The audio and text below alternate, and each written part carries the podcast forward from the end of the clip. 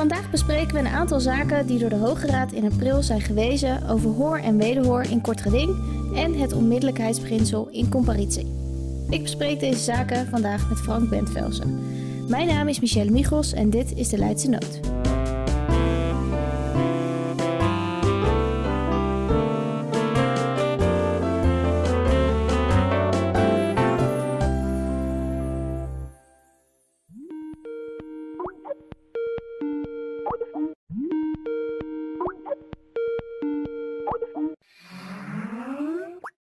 Hey Frank, hoe gaat het?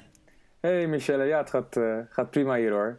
Je gaat vandaag een aantal zaken met ons bespreken? Ja, dat klopt. Uh, het zijn uh, wat procesrechtelijke zaakjes, althans.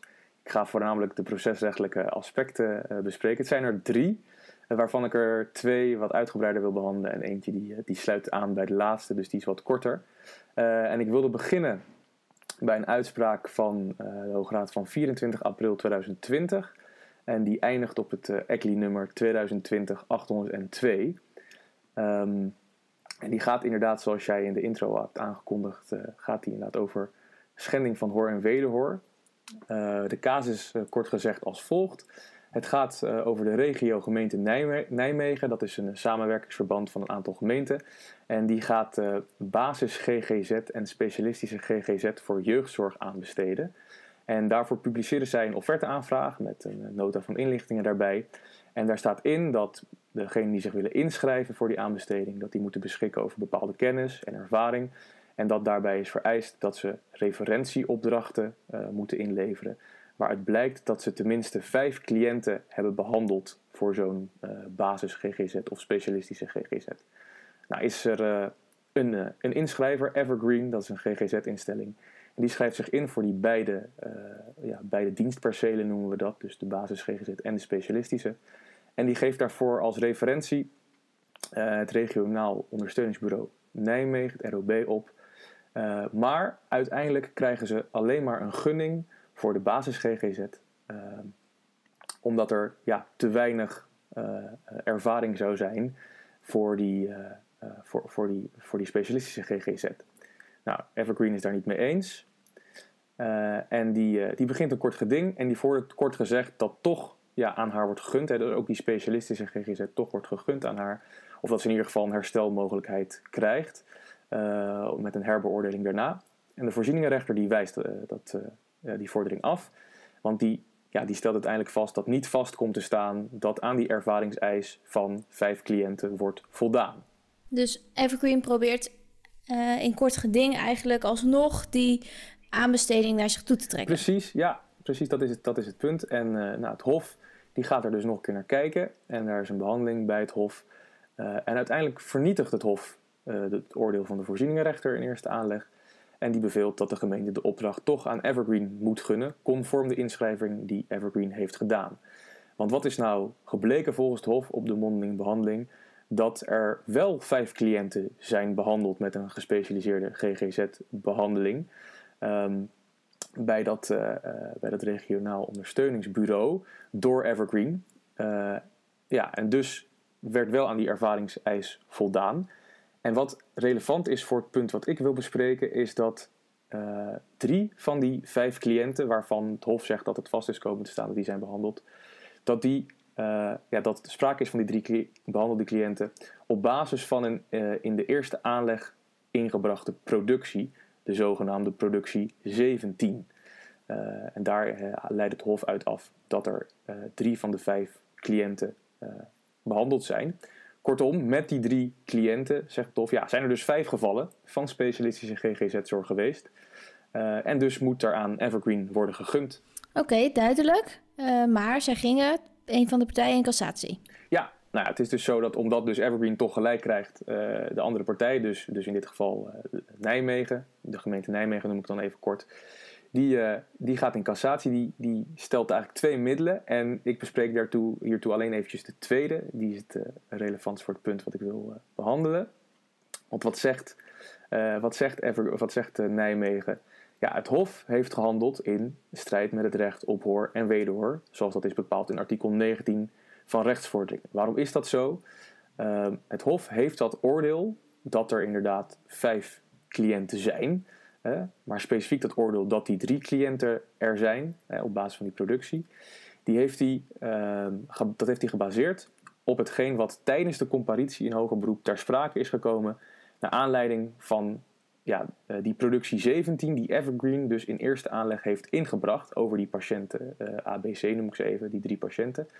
Terwijl de gemeente tijdens de comparitie bezwaar had gemaakt tegen dat uh, inhoudelijke bespreken van die productie.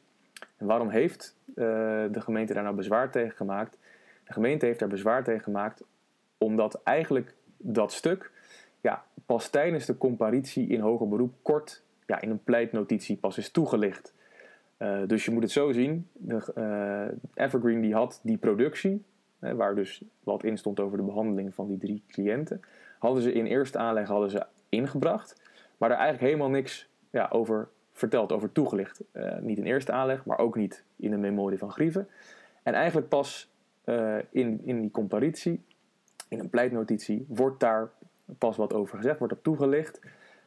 en dan gaat daar ook het Hof vragen over stellen. En dan gaat het Hof daar wat mee doen. Uh, en dan zegt de gemeente: Ja, hier waren we helemaal niet op voorbereid. Uh, op het bespreken van die productie tijdens die comparitie in hoger beroep. En het Hof had dus uh, ja, dat bezwaar wat wij in hadden gebracht, gebracht tegen dat bespreken, ja, hadden ze ook niet zomaar ongemotiveerd mogen passeren. Als ze daarna uiteindelijk hun, een oordeel op gaan baseren. Wij waren gewoon niet voldoende voorbereid. Dus eigenlijk uh, in het kort in die productie 17 daaruit zou blijken dat er wel degelijk voldoende ervaring was en dat die vijf cliënten behandeld waren door Evergreen. Maar die productie 17 was weliswaar ingebracht in eerste instantie al, maar niet toegelicht, maar werd pas in hoger beroep en competitie toegelicht. En daardoor zou um, de gemeente een onvoldoende daarop hebben kunnen reageren. Ja, precies. precies dat, dat is waar het over gaat. Die, die productie ziet specifiek op drie, cliënt, drie, cliënten van de vijf. Maar goed, eh, die laatste twee, daar, ga ik nu even overheen. Maar het klopt. En het punt is dat, nou ja, dat, dat, dat, uh, dat wordt ook wel gezegd, dat, dat zal het Hof waarschijnlijk dan wel uh, mee hebben genomen, is dat ze wel de mogelijkheid hebben gegeven aan de gemeente om te kunnen reageren. Ja, natuurlijk nadat uiteindelijk wel was toegelicht hè, in die pleitnotitie. Um, maar ja, dat is natuurlijk best wel laat. De gemeente had eigenlijk geen idee wat die productie nou precies inhield. Wat nou eigenlijk de duiding was, zou je kunnen zeggen. Of hoe, dat, hoe, dat, hoe die productie nou moest worden geduid. En dat komt eigenlijk pas aan het licht op het moment dat het Hof daarmee bezig gaat. Dus op het moment dat de Hof eigenlijk ja, uh, wat meer gaat trekken eigenlijk aan wat, nou die, uh, wat die productie nou inhoudt. En dat, uh, dat, ja, wat meer inlichting gaat vragen. Ja, dat ze daar meer informatie over willen hebben. En ja, dat is uiteindelijk waarvan de Hoge Raad ook zegt, ja, dat kan ook eigenlijk niet wat hier gebeurt. Hè. Dus de klacht die slaagt. En de gemeente die had bezwaar gemaakt, omdat juist Evergreen nooit wat had gesteld met betrekking tot die productie. Um, ja, en de vertegenwoordiger van de gemeente, die had toen het Hof dingen ging vragen over, uh, over die productie, ja, ook aangegeven dat hij ook helemaal niet in staat was om op de zitting op dat stuk te reageren. Ja, uit de gedingstukken blijkt ook helemaal niet dat Evergreen niet in eerste aanleg of dus in die memorie van Grieven toelichting had gegeven op de relevantie van die productie. Ja, en eigenlijk is die relevantie dus zonder nadere toelichting ja, voor anderen dan alleen Evergreen zelf helemaal niet duidelijk geweest. Ja, tot het moment uh, in, in die comparitie in hoger beroep. Maar dat was eigenlijk te laat voor, uh, voor, voor, voor, uh, voor, de, voor Nijmegen. En zegt de Hoge Raad ja. Ja, dus Evergreen had, Evergreen had dat stuk al uh, niet alleen uh, in moeten leveren in, uh, in kort geding, maar ook direct moeten toelichten. Ja, nou, dat was wel beter geweest. En in ieder geval zegt, zegt de Hoge Raad, ja, kijk, als je dan die productie 17 wil gebruiken, of wat daarover ja, besproken is in die comparitie, dat had gekund, maar dan had je nog wel aan de gemeente de gelegenheid moeten bieden om zich nou ja, eventueel bij akte of per brief nader uit te laten over die productie en over de toelichting die Evergreen tijdens die comparitie op dat stuk dan geeft. dus het is ofwel die productie 17 helemaal buiten beschouwing laten, omdat het zo laat wordt toegelicht, ofwel extra mogelijkheden geven aan de gemeente. Nou, dat heeft het Hof niet gedaan en hij heeft zijn oordeel wel mede gebaseerd op wat er over die productie ter sprake is gekomen op de comparitie. Ehm, ja, en daardoor heeft hij gehandeld in strijd uh, met artikel 17 RV en wat daar omtrent wordt bepaald uh, op, nou ja, op het beginsel van hoor en wederhoor. Um, dus dat is hier waarom het, waarom het hofarrest toch hier sneuvelt. je moet je ook bedenken, en, en dat is misschien een wat meer inhoudelijk puntje, dat, en dat, daar heeft de AG het ook over in zijn conclusie voorafgaand.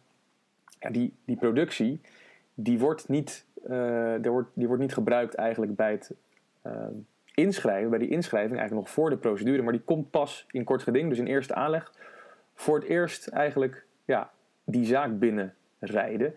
Uh, en je zou dus eigenlijk kunnen zeggen, ja, als je dus als Hof hier toestaat dat iemand die productie, waarmee die wil bewijzen dat hij voldoende ervaring heeft, dat hij die pas in het aanbestedingskort geding inbrengt, ja, dan gaat hij daar eigenlijk, krijgt hij daar de mogelijkheid om, om een bewijstekort glad te strijken. Wat hij eigenlijk bij zijn, bij zijn inschrijving uh, al goed had moeten hebben. Nou, dat heeft hij hier heeft hij toen niet gedaan. En nu krijgt eigenlijk, doordat het Hof deze benadering hanteert, uh, de partij hier best wel veel mogelijkheden om ja, een soort van herkansing te krijgen, om be verbeterd bewijsmateriaal in te dienen.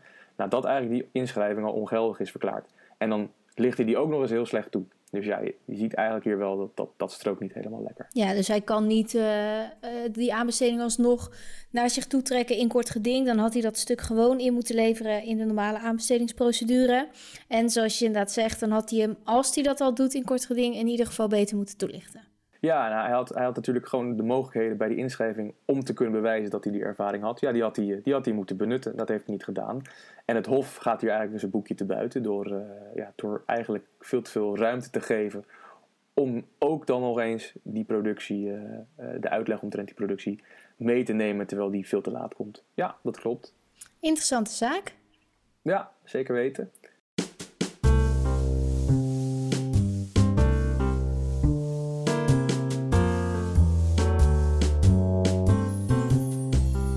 Zullen we met de volgende verder gaan? Ja, vertel. Waar gaat hij over?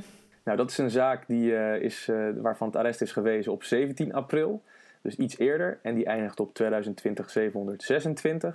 En het gaat hier om een, uh, om een burengeschil. je hebt hier eisers, die zijn eigenaar van een bepaald perceel sinds 2015. En de verweerder is dat sinds 1999. Ze zijn achterburen. en verweerder die heeft in 2001 een schuur gebouwd. En die schuur die is uiteindelijk komen te staan op een deel van het perceel van ijzers. Nou, tussen die percelen stond altijd al een schutting. En een deel van die schutting is weggehaald om die, om die schuur te bouwen. Dus je zou kunnen zeggen, eigenlijk stond die schutting ook altijd al over de, over de grens. En stond die dus eigenlijk al op, uh, nou, zorgde die voor een strookje uh, wat, uh, op, op het perceel van de verweerder, wat eigenlijk van ijzers was. Maar goed, het komt er uiteindelijk op aan dat ijzers die vorderden dat die schuur gedeeltelijk wordt verwijderd.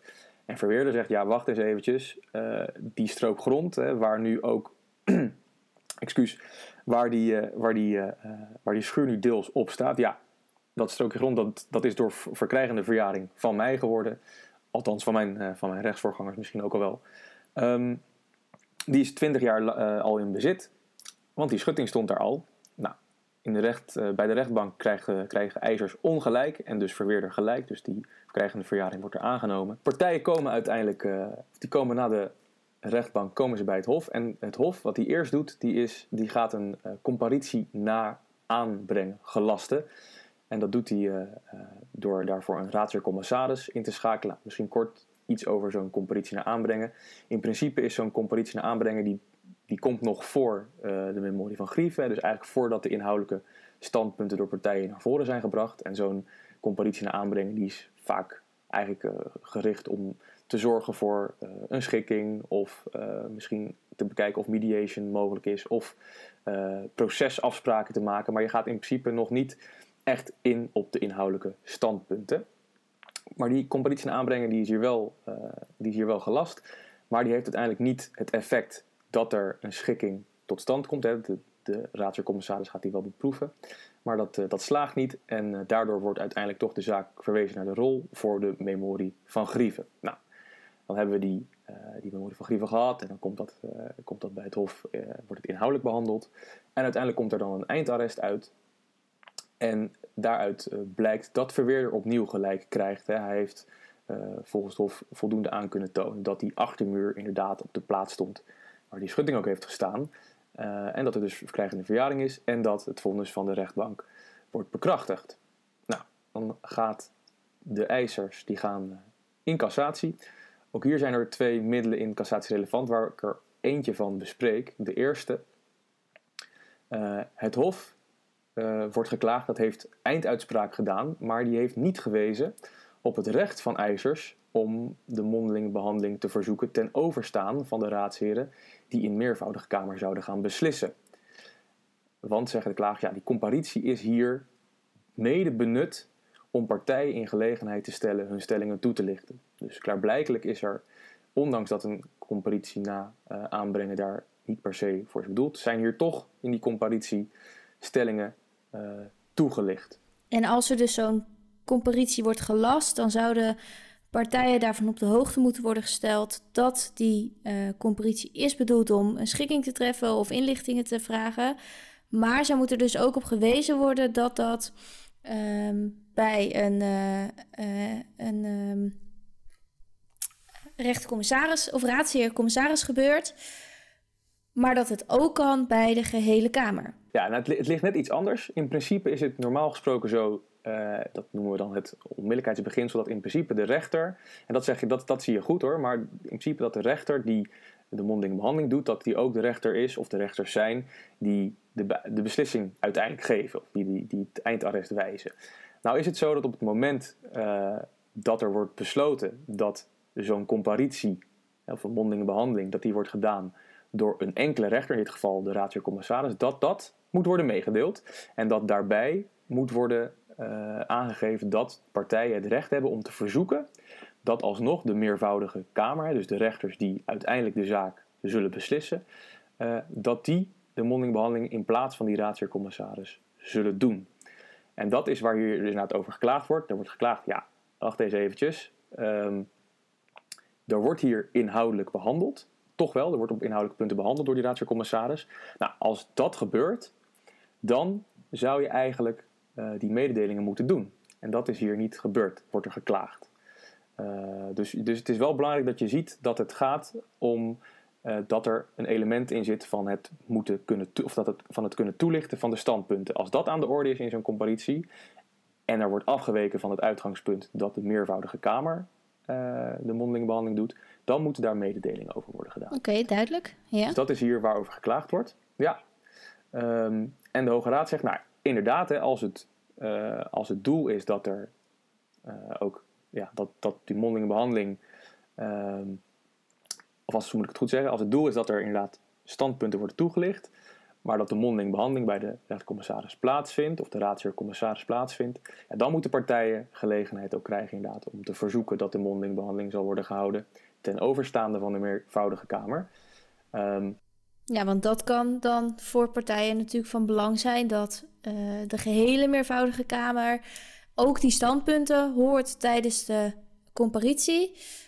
Wat misschien invloed heeft op de uitspraak uiteindelijk. Precies, nou dat is precies de ratio achter, nou ja, laten we zeggen, deze specifieke uitvloe, dit specifieke uitvloeisel van het onmiddellijkheidsbeginsel. Inderdaad, want als je een, ja, een bepaalde mondelinge interactie hebt tussen partijen, ja, die kan, en dat zegt de Hoge Raad ook, die kan van wezenlijke invloed zijn op de oordeelsvorming van de rechter. Dus daarom moet ja, een rechterlijke beslissing, die mede wordt gebaseerd op zo'n voorafgaande mondelinge behandeling, in beginsel worden gegeven, inderdaad, door die rechters die die mondelinge behandeling hebben gedaan. Uh, zodat inderdaad ja, hetgeen wat het verhandelde wordt dan gezegd, ja, dat dat inderdaad kan worden meegewogen bij het totstandkoming van die beslissing. Nou, dat, is, dat zijn dan de, de uitgangspunten, de hoofdregels. Nu is specifiek hier de vraag, geldt dat nou ook in het onderhavige geval, namelijk bij zo'n comparitie na aanbrengen in hoger beroep? We hadden al gezegd net, die comparitie naar aanbrengen, dat heeft in principe een ander doel, namelijk kijken of er uh, minderlijke schikking uit kan komen, of dat je procesafspraken gaat maken. Ja, dus niet zozeer... En de Hoge Raad die zegt hier... Die inhoudelijke behandeling. Niet zozeer de inhoudelijke behandeling. Precies. Precies. Ja, die inhoudelijke behandeling, en het kunnen toelichten van standpunten, dat, dat is in principe niet het doel van zo'n comparitie naar aanbrengen in hoger beroep. En dan zegt de Hoge Raad, Nee, dat klopt. Die, die comparitie die heeft een eigen doel, heeft een eigen karakter. Die vindt plaats nog voordat er een schriftelijke uitwisseling van partijstandpunten plaatsvindt. En die dient om de mogelijkheid van een schikking dus inderdaad te beproeven, uh, om afspraken over procesverloop in hoger beroep te maken. En zegt de Hoge Raad, ja, de rechtsstrijd die is ook nog helemaal niet omlijnd. En die comparitie is ook niet bedoeld om op grondslag van wat daar nou aan de orde komt, echt tot een inhoudelijke beslissing te komen. En wat de Hoge Raad daarna zegt is wel belangrijk, want die zegt, ja, als partijen dan op die comparitie alsnog een toelichting geven, dus een toelichting op de standpunten geven, dan moet die daardoor ook niet worden gezien als een toelichting van de stellingen, hè, zoals eigenlijk in voornoemde zin bedoeld. Dus als zo'n toelichting die normaal misschien wel zou moeten leiden tot, uh, tot, tot die mededelingen die gedaan moeten worden door de, door de rechter.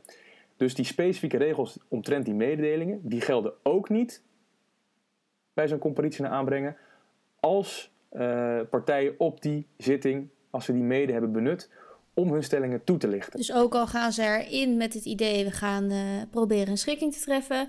Dat lukt uiteindelijk niet, maar het komt ook wel tot, tot een bepaalde inhoudelijke uitwisseling van, uh, van standpunten. Dan alsnog maakt het niet uit dat die mededeling niet is gedaan. Precies, dan gelden die regels omtrent het moeten mededeling dat je nog een verzoek kunt doen. Die gelden niet. En dat komt door dat specifieke karakter van die comparitie naar aanbreng.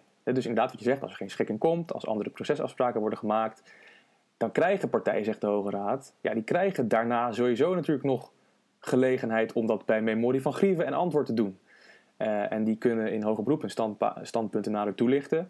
En ze krijgen nog gelegenheid om een, nou ja, laten we dan zeggen, gewone comparitie, een gewone mondelinge behandeling te verzoeken. Nou, in zo'n gewone mondelinge behandeling gelden die regels wel, maar niet bij een comparitie na aanbrengen, zoals in deze zaak. En dus leiden die klachten niet tot cassatie. Oké, duidelijk. En uh, je had het net nog over een derde zaak, want die gaat ook over dat onmiddellijkheidsbeginsel, maar daar ligt het net anders dan in deze zaak, toch? Ja, dat is precies zo. En dat is misschien juist wel mooi om, om te vergelijken. Want wat ik net zei, hè, dat karakter van die comparitie naar aanbrengen en het moment in de zaak waar zo'n comparitie ja, een rol speelt. Ja, die, dat onderscheid dat geldt niet voor een gewone comparitie, noem ik dan maar eventjes.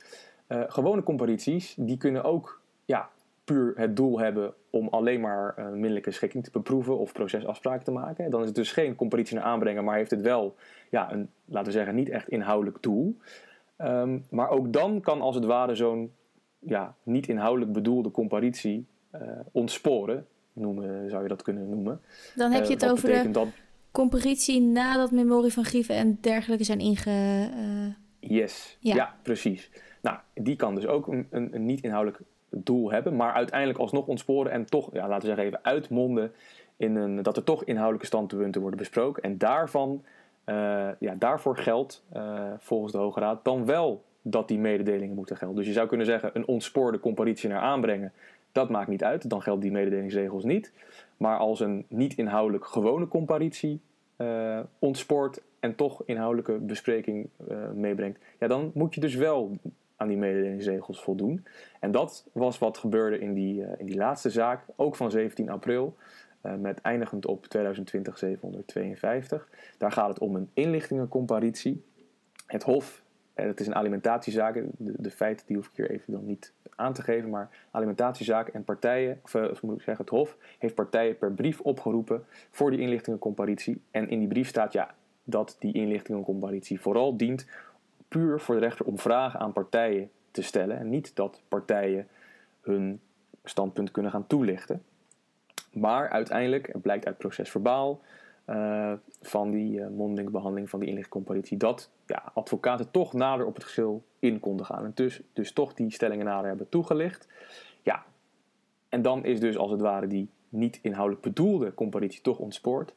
En dan zou je dus toch uh, aan die regels, die mededelingsregels moeten voldoen. En dat heeft het uh, Hof niet gedaan. Die heeft niet medegedeeld dat er enkel bij een raadsheer-commissaris die mondingbehandeling zou zijn. Uh, en die heeft ook niet aangegeven dat partijen nog een verzoek kunnen doen om alsnog de comparitie ten overstaande van de meervoudige Kamer te laten plaatsvinden.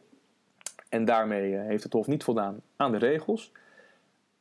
en zegt de Hoge Raad nog wel, ja, in principe had die mededeling van het verzoek niet gedaan hoeven worden als in het geldende procesreglement die mogelijkheid was voorzien. En dat procesreglement wat in deze zaak dan van toepassing was, dat was dan het verzoekschriftprocedure, uh, procesreglement voor familiezaken voor gerechtshoven.